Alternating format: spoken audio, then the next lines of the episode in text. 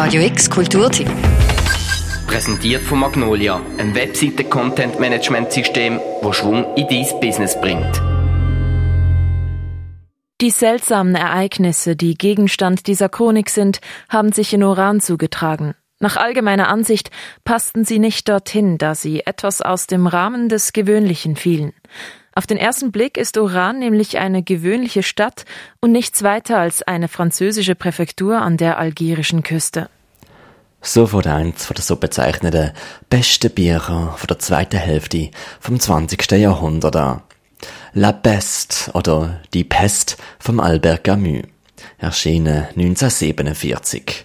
Es ist eine fiktive Geschichte, wo mit ein paar Ratten anfängt, wo dahin siechen an einer Krankheit, die sich mehr und mehr auch auf die Menschen vom Dorf in Oran ausbreitet. Der Albert Camus beschreibt aus Sicht vom Hauptprotagonist, dem Arzt Dr. Rieu, das Ereignis, die Konsequenzen und umfasst einige tiefgehende Gedanken zu deren inszenierten Pest.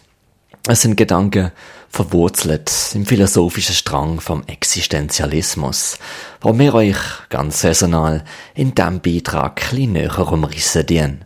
Eine praktische Art, eine Stadt kennenzulernen, besteht darin, sich anzusehen, wie in ihr gearbeitet, wie in ihr geliebt und wie in ihr gestorben wird. In unserer kleinen Stadt, womöglich liegt es am Klima, macht man dies alles gleichzeitig auf ein und dieselbe hektische und abwesende Weise. Das heißt, man langweilt sich hier und ist bemüht, Gewohnheiten anzunehmen. Unsere Mitbürger arbeiten viel, aber immer nur, um reich zu werden. Sie interessieren sich hauptsächlich für den Handel und befassen sich in erster Linie damit, was sie Geschäfte machen nennen. Natürlich haben sie auch Geschmack an den einfachen Freuden. Sie lieben die Frauen, das Kino und das Baden im Meer. Aber vernünftigerweise behalten sie diese Vergnügungen dem Samstagabend und dem Sonntag vor und versuchen an den anderen Wochentagen viel Geld zu verdienen. Beschrieben wird in Die Pest vom Albert Camus eine fast schon schaurig normale Kleinstadt von anständigen Bürgern, wo ihres Leben leben. Bis schon bald drauf alles anders wird. Es ist eine spannende Konstellation, die der Albert Camus entwirft, um seine folgenden Gedanken zu skizzieren, sagt auch Philosoph an der Uni Basel, der Dr. Alexander Fischer, der ebenfalls psychotherapeutisch tätig ist. Interessant ist dabei gleich zu Beginn, wie medial versucht wird, mit der Seuche umzugehen. Also man verheimlicht sie, lehnt Vorsichtsmaßnahmen ab und sieht sich dann mit der Überforderung von Gesundheitssystem und Anwohnern konfrontiert. Wir bekommen dann auch vorgeführt, wie unterschiedlich die Menschen auf die Epidemie reagieren. Manche versuchen die Stadt zu verlassen, andere beginnen apokalyptisch zu predigen, manche engagieren sich freiwillig auf der Seite der Ärzte, die nach einem Impfmittel suchen, manche stürzen sich ins Vergnügen und sind unbedarft und ignorant. Camus zeichnet also ein spannendes Panorama davon, wie wir uns im Angesicht einer tödlichen Seuche verhalten. Er macht gewissermaßen ein Gedankenexperiment, lässt also die Seuche auf die Menschen im abgesperrten Uran los und wir schauen zu, wie sich das alles entwickelt. Seine philosophischen Sichten sind hier auch eindrücklich eingepflegt, was gerade im Betrachten der Handlungen der unterschiedlichen Charaktere deutlich wird, die auch im Angesicht des Todes ihr Leben gestalten müssen. Es hat auf der Welt genauso viele Pestepidemien gegeben wie Kriege, und doch treffen Pest und Krieg die Menschen immer unvorbereitet. Drellberg Camus ist in unserem Bewusstsein fast schon eine Popfigur. Prägnant das immer wieder verwendete Foto vom charismatischen Denker mit dem feinen Blick. Der abgerauchte Zigarettenstängel schräg im Mullwinkel. Man sieht ihn im dicken Wintermantel, wie er von steht in der schwarz-weißen Welt. Die Pest ist bereits sein zweiter Output gesehen nach L'étranger, der Fremde, wo ein Mann ohne ersichtlichen Grund, scheinbar sinnlos, ein anderer Mann am Strand umbringt. Heißt Existenzialismus also die Einsicht, dass alles sowieso sinnlos ist? Die einzige Art, gegen die Pest zu kämpfen, ist die Ehrlichkeit. Nicht ganz. Im Camus Kolleg und Zeitgenoss Jean-Paul Sartre hat das folgendermaßen formuliert, erklärt von der Uni Basel Dr. Alexander Fischer. Der Mensch ist dazu verurteilt, frei zu sein, hat er gesagt. Er muss sich in dieser Freiheit selbst definieren und, so heißt es auch generell im Existenzialismus, ist dann nichts anderes als das, wozu er sich selbst macht. Der Mensch schafft sich sozusagen individuell Wesensbestimmungen, die aus der Existenz, also aus dem Erleben der Welt folgen. Und das gilt letztlich für uns alle, die wir handelnd in der Welt unterwegs sind.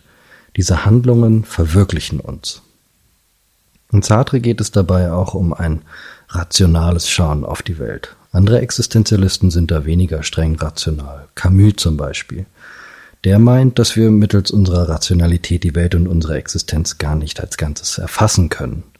Dafür braucht es auch Kunst und Literatur, am besten im eigenen Schaffen von Kunst und Literatur. Sartre gilt also auch oft als der anerkanntere Philosoph, denn er schreibt eben der Rationalität verpflichtet, obwohl er ja auch Literatur gemacht hat. Camus ist dagegen der anerkanntere Literat und hat ja auch den Literaturnobelpreis bekommen. Er ist da eigentlich experimentierfreudiger und nicht immer so auf die wasserdichte rationale Argumentation, sondern auch auf die Schaffung eines Gefühls in uns aus, wenn er literarisches und philosophisches Schreiben so zusammenwebt. Sartre und Camus haben sich dann noch viel darüber gestritten und sich damit gegenseitig geneckt, dass der eine philosophisch und der andere literarisch anerkannter sei, während aber beide eben auch beides betrieben haben. Glauben Sie an Gott, Doktor? Auch diese Frage wurde ganz zwanglos gestellt, aber dieses Mal zögerte Rieu. Nein, das nicht, aber was will das schon heißen? Ich befinde mich im Dunkel der Nacht und ich bemühe mich, darin klar zu sehen. Ich habe seit langem aufgehört, darin etwas Besonderes zu finden.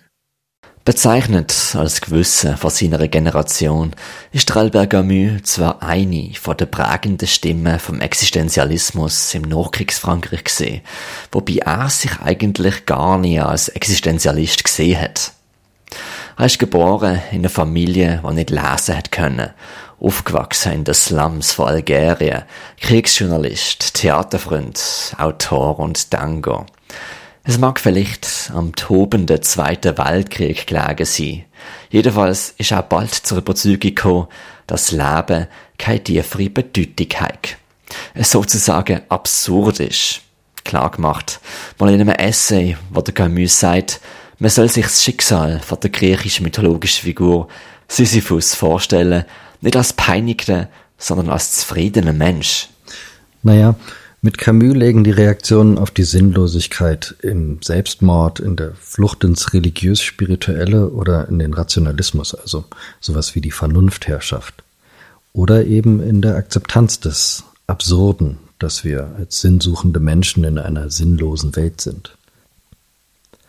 Der bestrafte Sisyphus aus der griechischen Mythologie, der immer wieder diesen Felsen den Berg hinaufrollen muss, um dann wieder anzugucken, wie der nach unten rollt, um dann wieder von vorne anzufangen, ist für ein Gelingen eines Lebens vielleicht ein fast schrilles Beispiel, wenn Camus sagt, dass wir uns Sisyphus als einen glücklichen Menschen vorstellen müssten, der eben in der Akzeptanz seines absurden Schicksals sinnhaft erfüllt ist. Er bringt sich eben weder um, naja, er ist ja auch schon tot eigentlich, noch flüchtet er in die Spiritualität oder versucht sich seine Situation rational zurechtzulegen. Er akzeptiert sie einfach ganz und gestaltet seine Existenz damit. Er entledigt sich so seiner Qual und kann dementsprechend erfüllt sein. Er schlägt seinen Bestrafern ja sogar noch ein Schnippchen, denn das Letzte, was die wollten, ist, dass Sisyphus durch ihre Strafe glücklich sein kann. Er lebt also sein absurdes Schicksal ganz bewusst. Er revoltiert dagegen, dass sein Schicksal absurd ist. Sie denken aber, dass die Pest auch ihr Gutes habe, dass sie die Augen öffnet, dass sie zum Denken zwingt. Der Doktor schüttelte ungeduldig den Kopf. Wie alle Krankheiten dieser Welt. Aber was für alle Übel dieser Welt gilt, gilt auch für die Pest. Sie kann dazu dienen, einigen wenigen zum Wachstum zu helfen. Wenn man indessen das Elend und den Schmerz sieht, den sie mit sich bringt, dann muss man verrückt, blind oder feige sein, um sich mit der Pest abfinden zu können. Rieu war im Ton kaum lauter geworden. Dennoch machte Thorau eine Handbewegung, als wolle er ihn beruhigen. Er lächelte. Die Pest ist oftmals gelesen worden als Allegorie für den Terror vom Zweiten Weltkrieg. Die Pest als braune Pest, als Besetzung von den Nazis in Frankreich. Kritisiert hat das auch die Kollegin vom Camus, Simone de Beauvoir. Die Pest allerdings, inszeniert vom Camus, ist mehr als etwas oder jenes. Es ist ein Zustand, ein sinnloser Zustand, wo die Menschen irgendwie bewältigen müssen. Vielleicht nicht ganz unähnlich der Corona-Krise. In der Wort vom Albert Camus. Ich will mit der Pest das Ersticken ausdrücken, an dem wir alle gelitten haben, und die Atmosphäre der Bedrohung und des Verbandseins, in der wir gelebt haben. Ich will zugleich diese Deutung auf das Dasein überhaupt ausdehnen. Die Pest wird das Bild jener Menschen wiedergeben, denen in diesem Krieg das Nachdenken zu viel, das Schweigen und auch das seelische Leiden. Rieu, also die Hauptfigur dieses Romans, ist ja so ein zwischen Verzweiflung und Abgeklärtheit schwankender Charakter. Ich nehme an, und das ist pure Spekulation, dass er wahrscheinlich dankbar wäre, dass Corona nicht so arg wie die Pest ist und gleichzeitig würde er aber die Gefahr des Virus nicht unterschätzen, gerade nach seinen Erfahrungen in Not. Er würde wahrscheinlich auch froh auf das viele Engagement blicken und die Bereitschaft, den Maßnahmen zur Eindämmung nachzukommen. Einmal im Roman heißt es auch, dass es einen Menschen mehr zu bewundern als zu verachten gibt. Ich denke also, dass er etwas weniger verzweifelt als im Roman wäre. Er wäre wahrscheinlich abgeklärt und doch vielleicht auch ein bisschen froh, wenn es um das Auftreten der Solidarität geht vor allem. Daran appelliert der Roman nämlich auch. Nur zu Pathos oder übertriebener Freude würde er nicht neigen, glaube ich.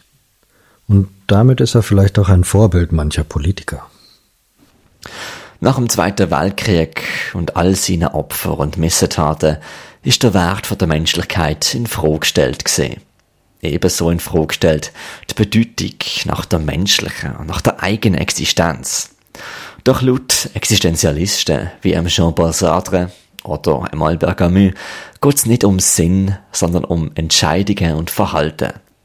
Existenz kommt vor der Essenz, hat das Sartre mal zusammengefasst.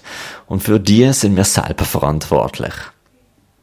Die Auseinandersetzung mag gerade heute wieder besonders resonieren. Findet auch abschließend Dr. Alexander Fischer. Und dabei sind nicht nur die Figuren selbst, die sich im Existenzialismus tummeln, spannend, sondern auch ihre Beziehungen zueinander und natürlich nicht zuletzt ihre verschiedenen Umgangsweisen mit der Frage nach unserer Existenz und die daraus hervorgegangenen Thesen. Wenn wir zum Beispiel an die erwähnten Sartre und Camus denken, aber zum Beispiel auch noch an Simone de Beauvoir und ihre Auseinandersetzung damit, dass man nicht als Frau geboren, sondern in der Gesellschaft zur Frau gemacht wird. Und all das ist nicht nur aufschlussreich für uns selbst, sondern kann auch therapeutisch und bestärkend wirken, indem wir merken, dass wir auch die Gestalter unseres Lebens sind, indem wir lernen, dass wir solidarisch in dieser Gestaltung miteinander umgehen sollten, um so in der eigentlichen Sinnlosigkeit der Welt einen Sinn und eine lebenswerte Welt zu schaffen. Also ich kann mir gerade kaum etwas zeitgemäßeres vorstellen, so im Lockdown und in dem Angesicht der geschlossenen Grenzen und dem Kontaktverbot vielleicht genau darüber nachzudenken, wie wir erstens solidarisch miteinander umgehen und zweitens eine Sinnhaftigkeit für uns finden können. Wir haben euch in diesem Beitrag versucht, die Philosophie vom Existenzialismus näher zu rissen. Unterlegt mit Text von Die Pest von Albert Camus und Erläuterungen vom Dr. Alexander Fischer, Philosoph an der Uni Basel, wo ebenfalls psychotherapeutisch tätig ist. Für Radio X aus der Isolation, der Mirka Kempf. Radio X Kulturtipp. Jeden Tag mehr. Kontrast. Präsentiert von Magnolia, einem Webseiten-Content-Management-System, das Schwung in dein Business bringt.